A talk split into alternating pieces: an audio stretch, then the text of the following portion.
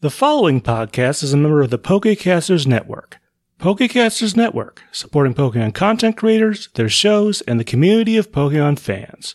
To find out more, check out PokecastersNetwork.com or find us on Twitter and Facebook. Welcome to the Pokepress Digest Podcast, a Pokemon news magazine show. Here you'll find some of the best content offered by our site. For more, visit us at pokepress.blogspot.com. In this episode, Anne from Pikapi Podcast drops by to discuss the music of Poke Park 2 Wonders Beyond for the Wii. This sometimes forgotten sequel delivers a fresh set of tunes, which have some interesting structural ties to the game. Afterwards, we move on to our feedback section, where we ponder whether the Japanese version of the second movie may have originally had a different credits song, and why having a backup plan is a good idea. Finally, there's a Wonders Beyond game discussion after the outro. Thanks. Hi, folks. Steven here. I'm on the phone with Anne from Pikapi Podcast. And in our continuing series of Pokemon side game music discussions, we've reached the second Generation 5 side game, and that ends up being Poke Park 2 Wonders Beyond for the Wii. We are going to be jumping between systems a little bit, but right now for this one, we're on the original Wii. Yay! All right, well, as far as when this game was originally released, in Japan it came out in late 2011, in November. Rest of the world got it in 2012. Uh, North America was the end of February. Europe and Australia was in March. And um, as far as the original experience there, I actually have a little bit of a story. Uh, I had sent in my original Wii for service. I think they actually ended up just replacing it with the same model. And so, around the time when I started playing this, was right after I got that back, because my old Wii had sort of just locked. It's a long story there. Um, but I did play through the whole game there, enjoyed it quite a bit. And I did you get a chance to play this when it came out? Did you have a like a, a Wii of some variety by then, or were you still uh, Wii less? Less. um, I'm not sure what my state of Wii was when this came out. I do know that I never owned this game. I have only played it vicariously through others, like at cons or at friends' houses and the like. Did you get a chance to play any more of it for this discussion? Um, not for this discussion. I kind of had to rely on my old memories and let's plays. All right. Well, I did get a chance to go back to this. Uh, I did a little bit of a live stream, although it's, uh, it's an unlisted thing, so you probably can't find it on the channel anymore, even though it is technically there. As far as who worked on this, like the first Poke Park game, this was a Creatures Inc. produced game. So Creatures Inc. is obviously part of the Pokemon family of companies that are co-owner of the brand. As far as the people who worked on it musically, we have four names. Three of them should be very familiar from prior Creatures Inc. Pokemon games. One of them is new.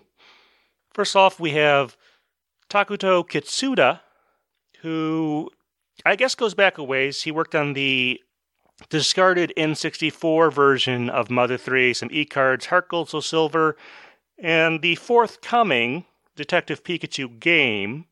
Kenichi Koyano, who is known for working on the some of the Ranger stuff, Inuyasha game and Bloody Roar, the series, and Shigeru Yoshida, who worked on Guardian Signs and uh, the anime series Rio. And do you have any updates on any of those folks?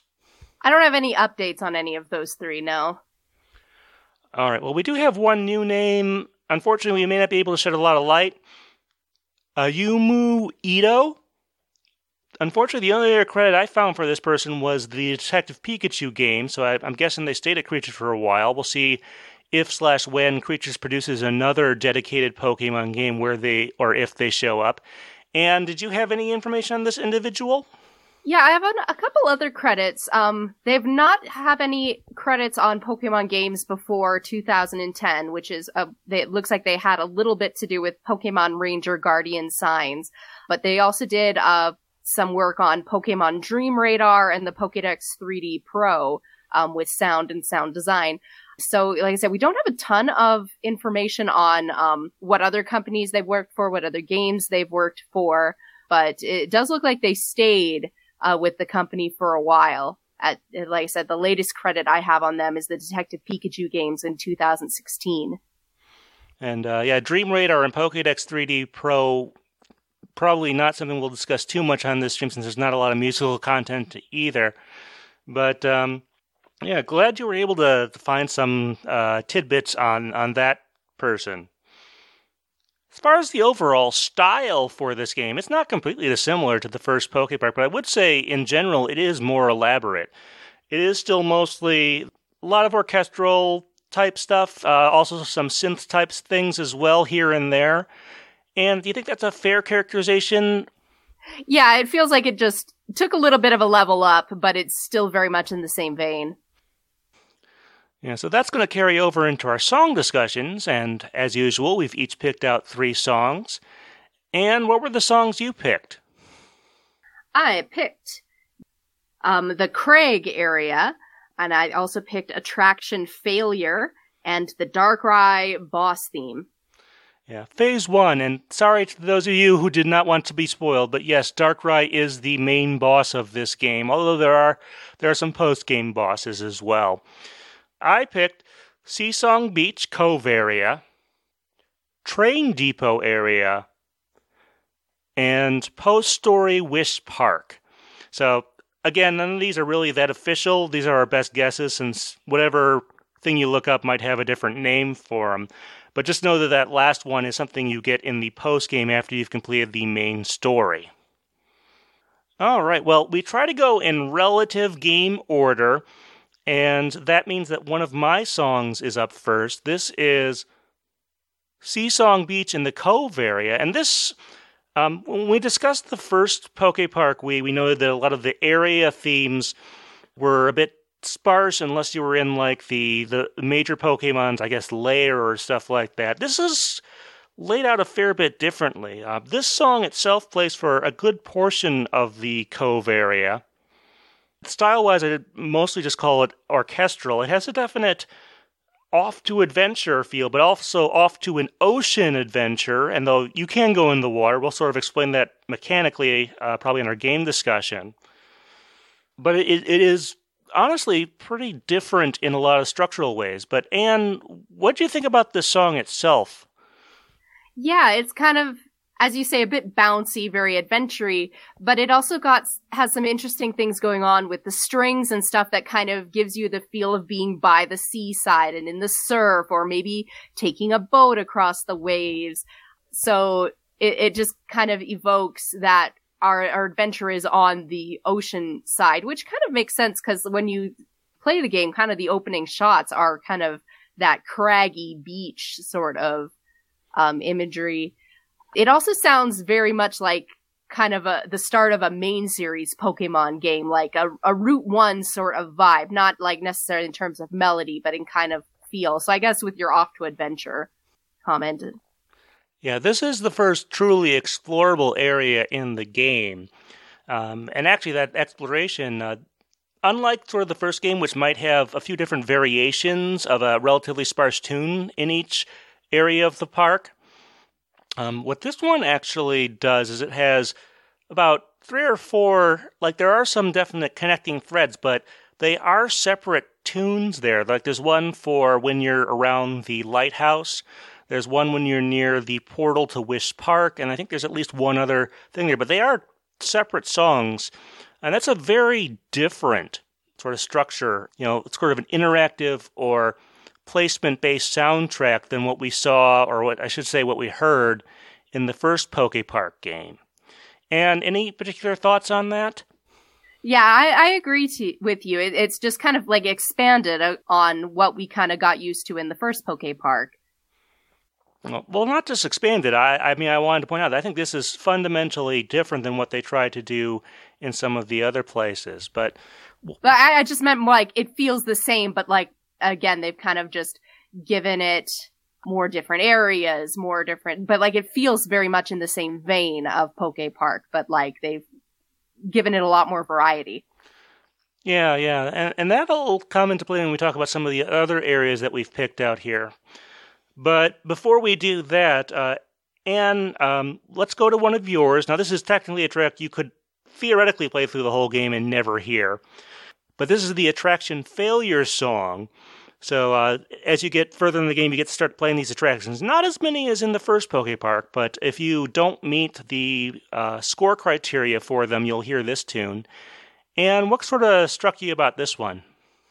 Yeah, I kind of I, am going to cheat a little bit and pair it with attraction completion, just because I found it really interesting that um, attraction failure. Um, it's very bouncy. It's like the happiest you have failed uh, game music I've ever heard. Um, and then the only real difference between it and attraction completion seems to be that attraction completion is sped up. Um, so it's kind of just I don't know, it gives off this very mellow vibe of like you're still exploring the park and you didn't get enough of a score, but you still had a bit of an adventure quality to it. Yeah, it, it also, I guess, maybe suggests that maybe you don't want to take this too seriously as a defeat and stuff like that. Yeah. I would guess I, would have to re-listen to the attraction clear to be sure, but I assume it's probably in a different key as well. And uh, opens up with a, a, a different, at least in some way, stinger at the very beginning there. But um, honestly, it's like I'll I could listen to Attraction Completion again, but like I said, what struck me was like it sounded exactly the same, just faster. um, I'm just curious. Do you have any idea? Is this the first time we've actually called out a failure song in? Uh, one of these. I, I mean, I'm trying to think what other games. Like, I don't know if we've ever done a game over track or stuff like that, and there aren't many lives usually in there. I, right. think, I think this is our first time actually calling out a failure track in one of these discussions. Um, it might be. I feel like I'm such a contrarian that I might have before, but I can't remember. So this, yeah, this may be the first time. And one other thing I did want to mention uh, we're only talking about half a dozen tracks in this discussion, but there are some other pairs out there and counterparts for various tracks that occur, like going into or out of Wish Park and a few other places in there. So, this pattern you've noticed here, it may be represented differently in those other pairings, but it's something that definitely um, shows up a couple times because of how the game is structured. And I did kind of want to mention that. All right. Well, Anne, let's go on to your second pick. This is the Crag area theme, and from what I've I listened to and what I've played recently, I mean, this seems a bit closer to some of the structural stuff for the area themes that we had in the first Pokemon game. But uh, why don't you describe it stylistically and, and and let us know why you chose it? Yeah. So the Crag um, area, it's got a very um, interesting combination of drums and traditional Japanese instruments and some other Asian instruments. So it, it creates a very unique sound. Um, I love especially like the little gong noises, but it, has got like some weird Japanese style flutes and like something that could be like um, a shamisen or a shiu or something. Um, and it just creates a very like eerie, maybe deserty even quality. Like it uh, just kind of fits a de- very different topography than a forest or, or, kind of a lush, lush field or a seascape. And so I, I just found it just so very interesting and unique for its area. Yeah, but but kind of going back to uh, Poke Park Wii, the original, this one does have a lot of empty space in it in there. Um, that is much more in line with sort of the with the original Pokemon that would have these sort of somewhat incomplete is maybe a little unfair, but they'd have these vacant spaces in them that sometimes would get filled in if you went to the right place. But basically, what I'm just saying there is this much more in line with the first one structurally, even though it is considerably more elaborate than a lot of those are. Hmm, I, I think I'd agree with that. Like it's not afraid to like not fill everything out all the time to kind of just strip things away for a minute or two. And I guess, you know, we, we want to kind of compare it to kind of a similar area. I mean, it's a bit different than either the mining area theme in the first Pokemon game or the volcano or whatever area, the hot area mm. in the uh, second Pokepark game. It's not quite like that either. So it does kind of say its own thing, which I, I kind of like. Uh, I assume that was your feeling as well. Yeah, like I said, it's just kind of it's you. All these instruments come together in such a way that it, it kind of captures you, um, and it just f- feels like a familiar sound in that it evokes a place very well, but uh, also a sound that you've not really heard ver- before as often. And I think with that, we can move on to my second pick. This is the train depot, or the, well, I guess, the train depot area.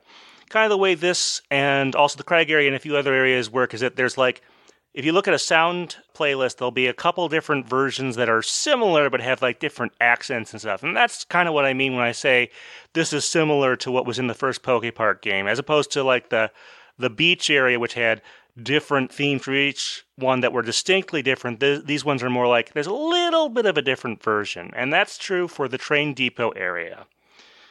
Now, style wise, this is a very jazzy uh, thing, very slow jazz with piano and strings.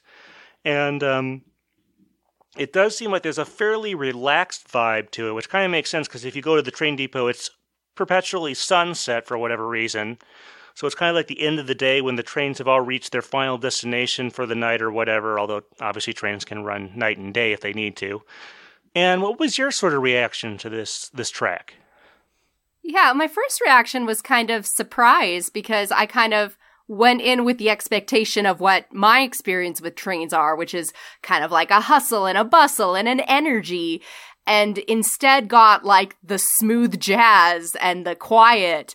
And it kind of reminded me maybe of rural train stations, like those that I sometimes found in Japan where, you know, one doesn't run every five minutes and it's, you know, it's just kind of a quieter place. Or maybe like in the um, European countryside or even like an old timey train station where um, things are just a little bit more relaxed and laid back and not as busy all the time. So it was, again, kind of surprise, but like I, I started to find like a really interesting joy in that kind of um, different association.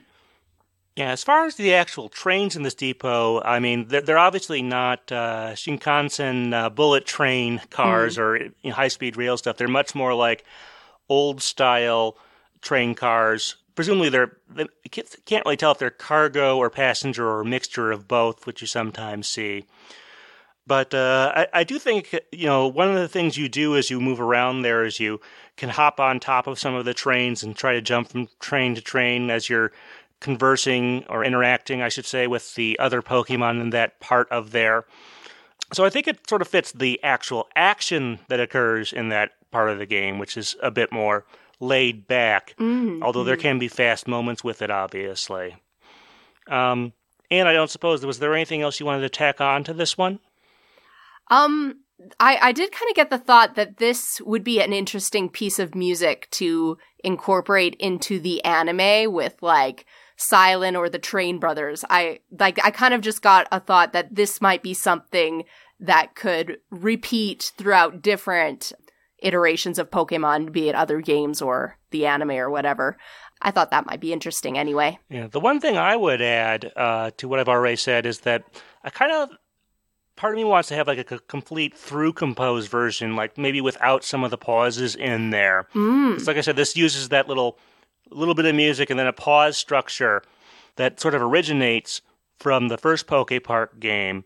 So I would kind of like to have one that was more, I guess you could say, through composed or whatever the, the terminology is there. Uh, so it can just loop? I mean, it does loop, obviously, but. Um, yes, but.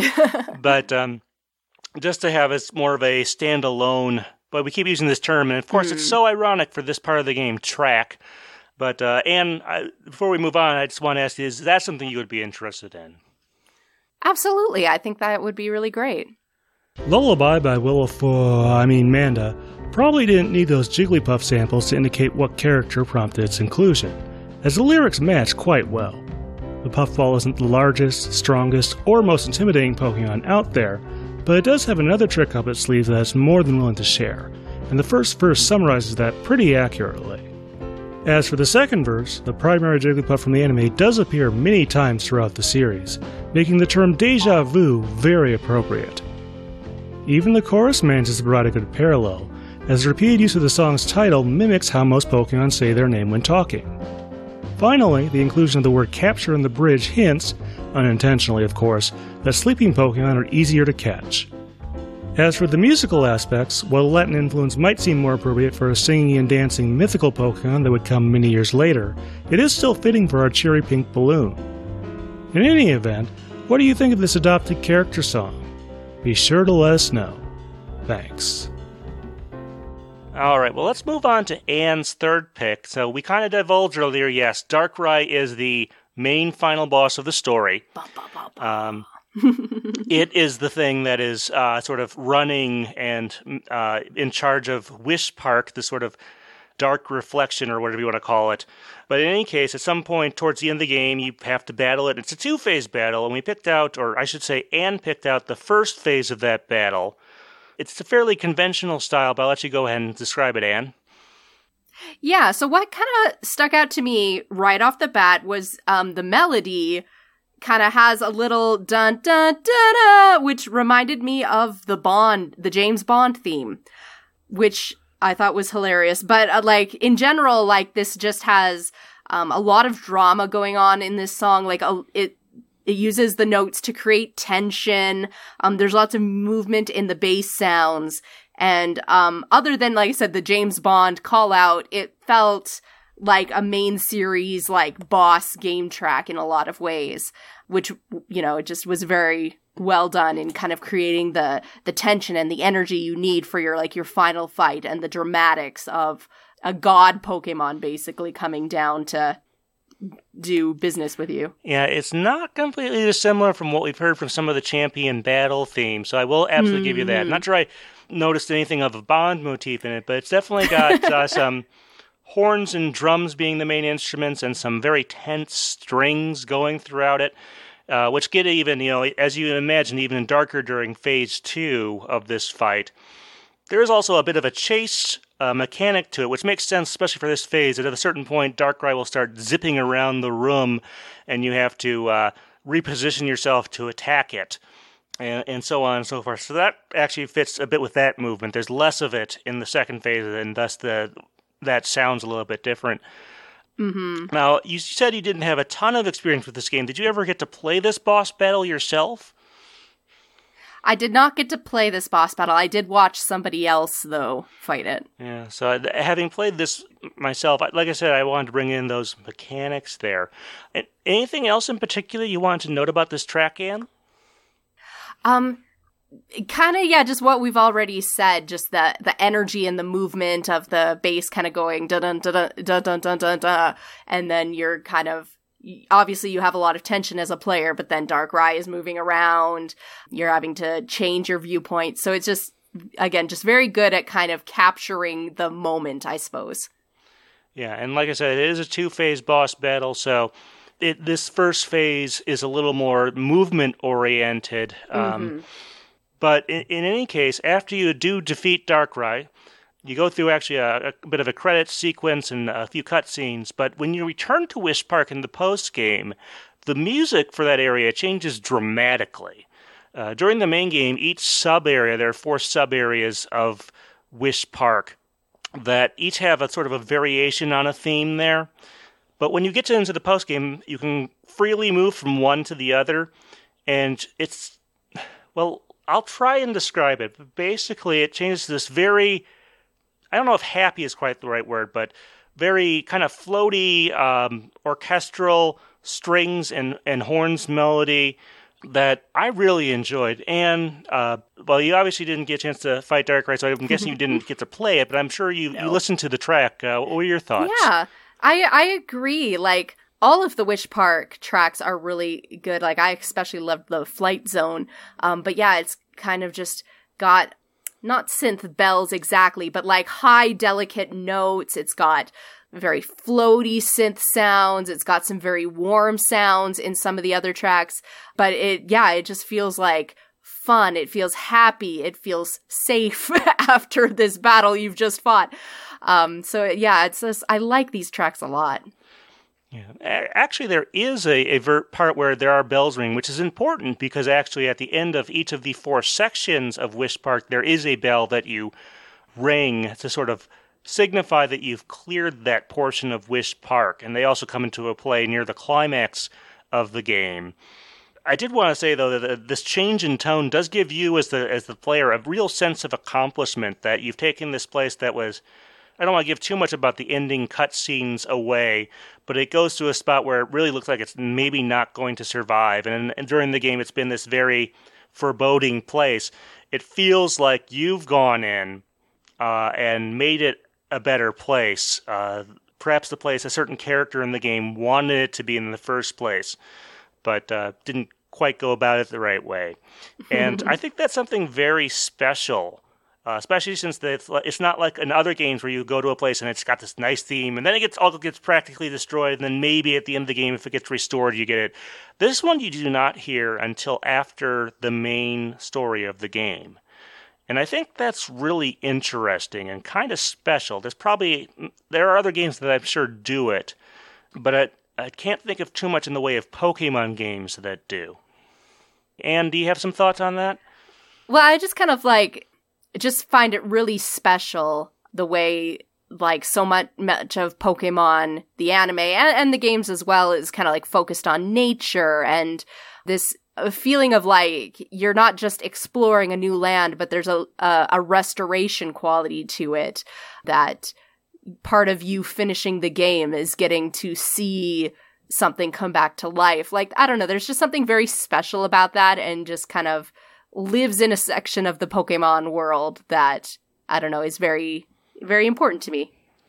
And that's kind of a, a, structural thing with a lot of Pokemon games, virtually all of the main series and side games, that there is some sort of post game and there is some sort of acknowledgement of what you did during the game beyond just mm-hmm. the end credits. In that the world is somehow changed or protected or restored or whatever from some sort of event there. And I think that's an important feature. Um, and here it's represented extremely well musically. I'd agree.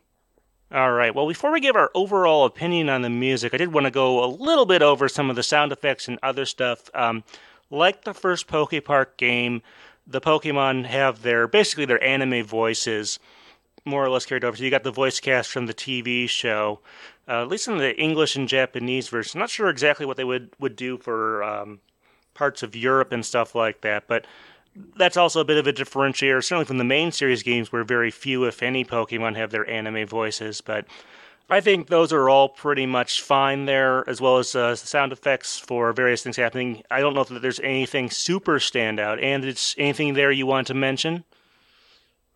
Um, no, it, it's just like I'm, I'm always interested in like you know why they choose to have the anime voices versus like the main series voices. Um, I think I think it's fun though, and I do like to hear them, and I think it fits um the visuals here. So yeah, so that is pretty much par for the course in that area. All right. So, so then, sort of speaking about our opinion on the whole of the music, I mean, we, we said in our opening part that is a lot like the first game, but with just you know more elaborate and more fleshed out. And I think that more or less holds. I think it's definitely an upgrade.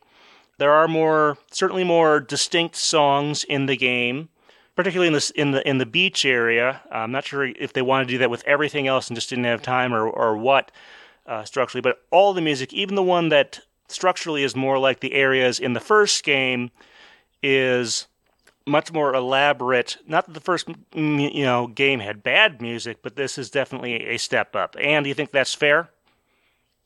I uh, absolutely think that's fair. It just follows on the same theme, but is definitely moving forward and and trying more things and making more I don't know variety for the different locales.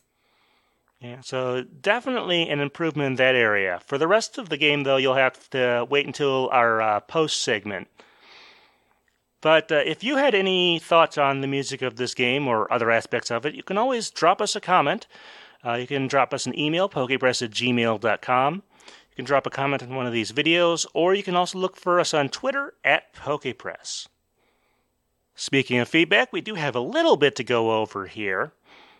So this is one I wanted to point out. This is this is a comment on a video by Not Ordinary in Games. It's on actually uh, one of our first discussions. Discussion Pokemon 2000 ending themes part 1. So before we started doing these live, I would uh, take the audio recorded online but not live and sort of edit that together and toss that on YouTube in addition to the podcast feed. So that's why this video is like that, not one of our actual live streams because we weren't doing those back then. But all that pushed to the side. The actual comment is about uh, comparing because everyone was everyone was there and uh, et Moi. So to be honest, Pokemon 2000 is one of our more lopsided discussions. Not because et Moi, the Japanese ending theme of the second Pokemon movie, is a bad song, but it doesn't quite reach the heights of The Power of One, the English song, at least in my opinion, and I think in a lot of folks' opinion. But uh, this uh, this poster, Not Ordinary in Games, did a little bit of digging and noticed that because everyone was there, which we talked about during one of our other uh, episodes, I believe it's underrated Pokemon songs. Uh, it turns out it has the, basically the same length, and it, it, sort of to try to do a swap out there, and it more or less works the same, which is very interesting. That, that really suggests that because everyone was there was either a backup or the idea they came up with first.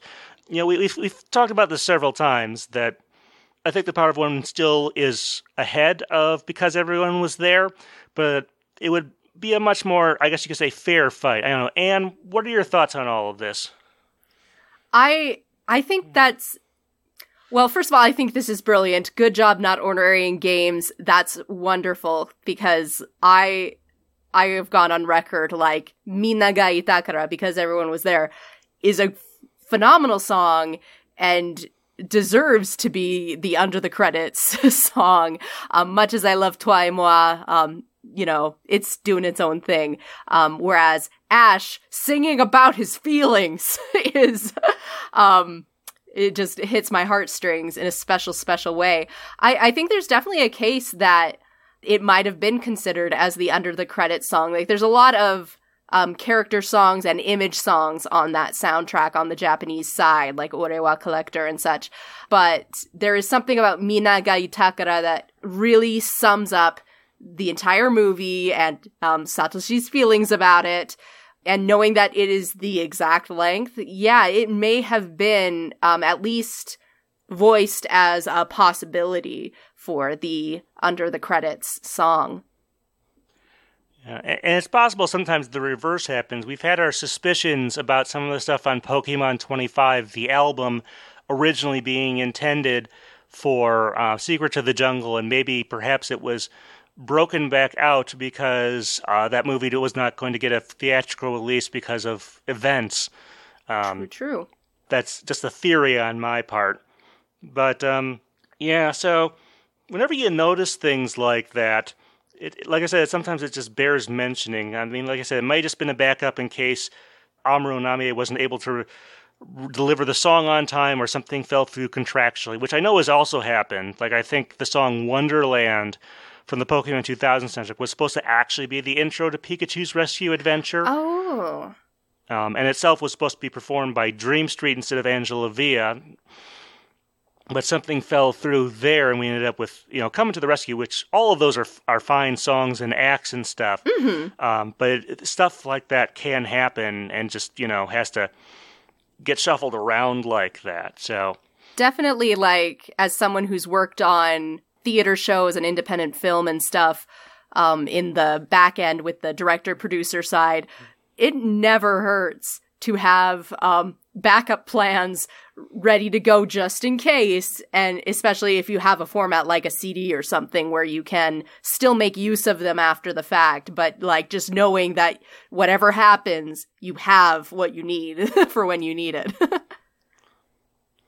Yeah, and we're recording this a couple weeks after the new Super Mario Brothers movie came out, and it turns out that there were some score elements that weren't actually used in the film that were replaced by licensed songs for some of that, and we're not sure if that was a audience, you know, a test audience preference thing, um, or a contractual thing, or what. But like I said, these types of things happen.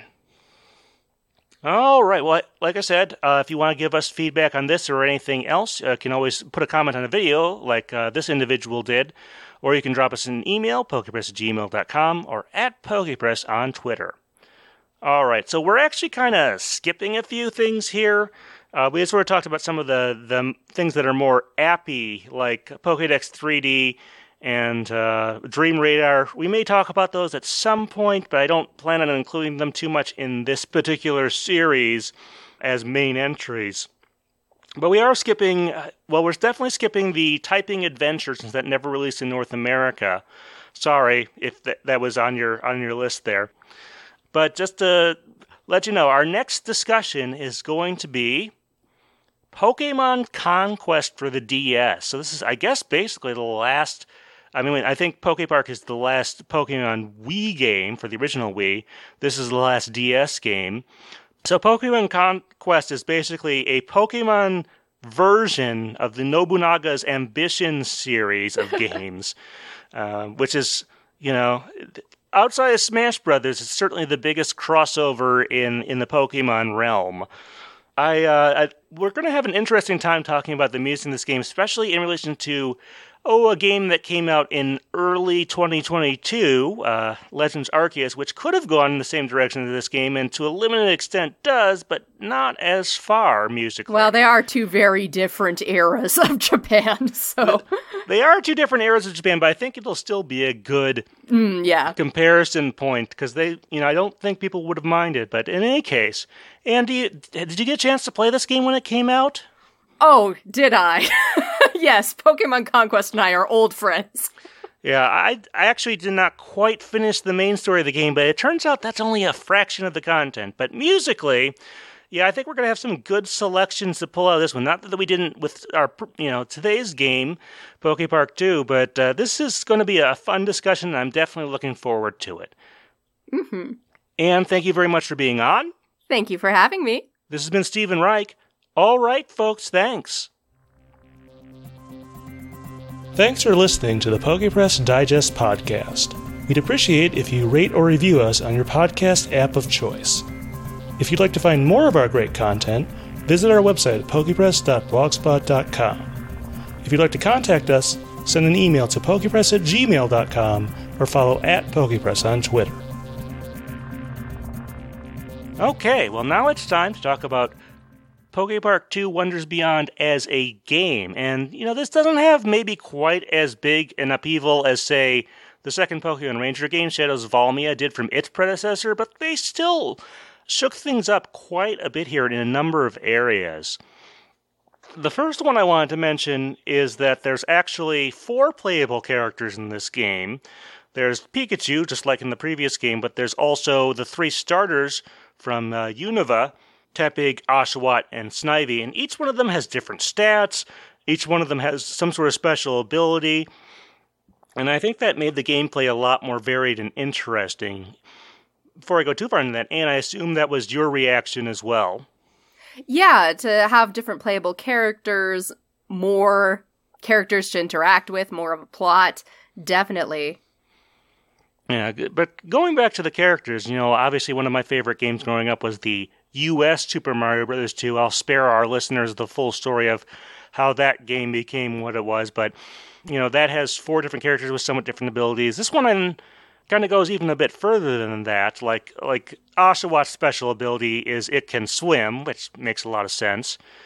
I mean, Pikachu can shock stuff, obviously. Uh, Snivy's special ability is that she, and yes, she is canonically a she in this game, whereas all the other characters, I believe, are confirmed male. Uh, but she has basically a higher or double jump or something like that. But her sort of uh, weakness there is her her moves aren't as strong. And then Tepig is is obviously it, it can do he can do a, a charge move and a stomp move, and obviously he, he can spit fire and stuff like that. Um, and they use all that stuff. Like it'll tell you in the guide which Pokemon are good against a Pokemon if they have to battle it, which ones are not and and they use all that, which I think really fleshes the game out, both from a you know a, a navigation perspective, but also from uh, you know a combat perspective and all that stuff. And uh, you, how, what did you think about that? Yeah, I, I, agree because by having the different characters you can play as, you can make um, more use of the types advantage and stuff like that. So yeah, it just offers opportunities for strategy, uh, opportunities um, for your player to make choices and tactical things and yeah. yeah. Although I will say, since Snivy, she's the best jumper and also the fastest runner. For getting around the overworld, she tends to be the best there, so I ended up using her a lot. Um, you can actually see like what percentage you've been using each of them, and she was like almost half of the time there. Whenever I didn't need. And I guess I, one other thing I want to mention in, in, this area is that there are a bunch of each like major area has a puzzle area of some sort where you have to rapidly swap between characters and you're under a time limit. Although swapping characters, thankfully, does not. Uh, the timer stops when you're doing that, but you have to go through an obstacle course and sort of make it to the end there. Um, definitely some some more varied mechanics there, and I think that's very welcome. Hmm. All right. Well, we mentioned a little bit about the story. I mean, we gave away the final main game boss there being Darkrai, but this this game is definitely a bit more ambitious in that area with with all the different characters. Uh, Piplup from the first game returns as a non-playable character, and you go through obviously befriending your three partners there, the the starter partners, and all that stuff. You know, well, well, it may not be. You know, it's still obviously a game aimed at at younger kids I do still feel like that added more of a sense of I don't know if lived in is the right the right word there, but you kind of get what I'm saying. Yeah, I, I definitely do, and feeling that I don't know what you do matters in the world. I don't know that your character isn't just I don't know, a bunch of pixels or something, but like it's like you can be that character and you can make friends and you can affect what's happening in the Poke Park. Like it just helps it all feel a little more real and like again like it matters. and I think the word I was really looking for there was cohesive, which I think the story does tie things together. And they do some interesting stuff there. Like at one point, Dark near the end of the game, Darkrai wipes the memories of your three other companions so they don't know who you are. And there's actually as Darkrai is about to send you back out into the the world there to be miserable, I guess. Um, there's actually a special loading screen for that where Pikachu is in front of a, a, black background all by itself, as opposed to the other loading screen which shows your partners there as you collect them through the game. So that is interesting. So, the, like I said, they really put that in there. And there's also cutscenes with uh, Zekrom and Reshiram throughout the game, and you can battle them both in the post game if you want to. Right. yeah. What did you think about the, the sort of the graphical presentation in this game? I think it might be a, a little bit nicer than the the first one, but uh, one of the prettier areas I would say is the sunset area in the train uh, train yard there in the uh, tech area that we talked about a little bit with with the, when I picked out the song there. But visually, what did you think of this game?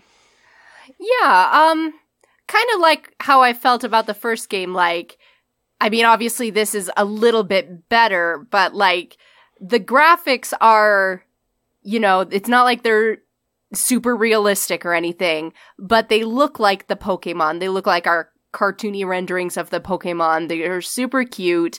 Um, and the world looks, again, very much like a cartoony video game world, but they make really good use of lighting um, I'm thinking of the scene where they're kind of talking to Darkrai, and and you know he's like, "I'm so sorry, I tried to destroy your bonds of friendship," um, but like like the little candles going up the stairway and everything just creates a very interesting lighting situation. Like so, it's like even though it's not necessarily the high res Final Fantasy cutscene sort of thing, like I don't think that makes it less. I think that they're art direction and their color palette and everything just works very well for the type of game this is and it it's just looks very good um if you're not expecting it to look like detective pikachu level realism on the pokemon yeah, so I, I, guess speaking of movies, the other thing we should talk about here, we talk about this with a lot, especially obviously since Detective Pikachu has come out.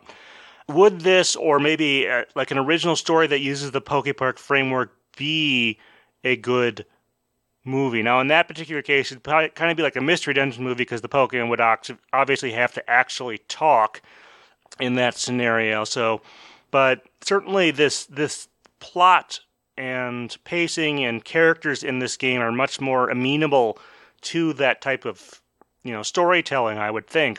And do you have an, an opinion on that? Yeah, I think you could make a really good kids movie kind of Pokemon focused using a plot like this one.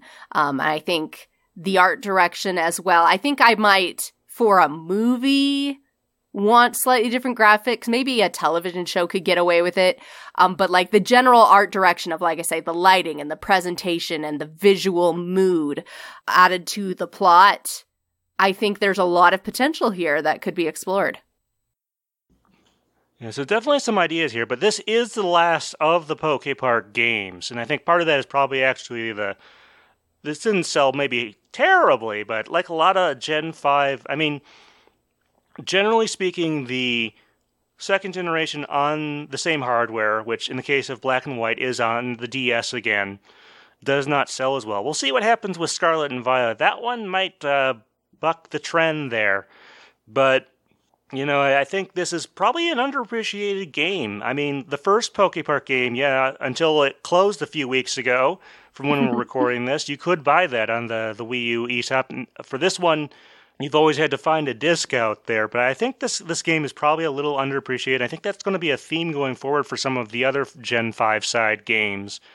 I think the uh, the sort of the feeling that Gen 5 was a bad generation outside of the trading card game, which I have some major issues with is uh, a bit overstated out there. That being said, I think a lot of the Gen 5 side games didn't maybe make as big as an impact as maybe we, you know, they should have. I don't know. As far as this game goes, Anne, what are your thoughts on that? Um, it's it's hard to say because on, on the one hand, I do think it is a little underappreciated. I think, like, if we were not doing this podcast, I don't know if I would have spent a lot of time with this game and that I think there's a lot of people who maybe even have somewhat negative ideas of this game, just thinking it's maybe a little boring or not very good, or like, why would I play this when I can play Mystery Dungeon? Or, you know, but I think there is enough about it that is a little bit unique and a little bit special that I I could see that it could come back um, if somebody over in the Pokemon company wanted to put together a team and like try to revitalize this franchise, I think there's enough here to work with. And I think a lot of people who did play it have a lot of very fond memories. And when I look through the comments on various websites about it. A lot of people are like, "Oh, I remember playing this when I was what whatever year old." So I think it definitely has its audience and the people that do love and appreciate it, which means I think it has potential to stay around if you know, if it is possible to buy it and play it or at least uh, reboot it somewhere down the line for a different console. Yeah, we, when we did Pokemon Channel a year or two ago, we started talking about yeah they go in a very different direction for the following Pikachu games, and uh, we're going to take another turn here. Uh, Creatures Inc. did make another Pikachu game, and it's kind of an important one because it's Detective Pikachu, and we'll get to that in I think a year or two. But I'm not sure. I'm not sure what that says about this particular game. If it was how much of it was the game itself, how much of it was sort of what I think is a somewhat unfair characterization of that particular generation. But uh, it's something I think we'll be coming back to, especially you mentioned Mystery Dungeon. When we get to Gates to Infinity, I think we're going to have some some thoughts there about that one. So probably. Uh, all right. Like wonderful is one. Uh, we did get a, a comment from DGD033 that I don't have up here that he says that's his favorite song on, on, on the Pokemon 25 film, but Wonderful has some very interesting parallels to the movie, and Cyn did in fact write some of the songs that are used there. So that's kind of interesting. I also have my suspicions about uh, Art Show and, mm. uh, you know, Vince Staples. Maybe that was too on the nose for one of the scenes where Ash Ketchum shows up there. But uh, Pokemon Conquest is a crossover series with the oh gosh, I can see the guy's face on the cover. And I'm trying to remember the name. Uh, Nobunaga's Ambition. That's right.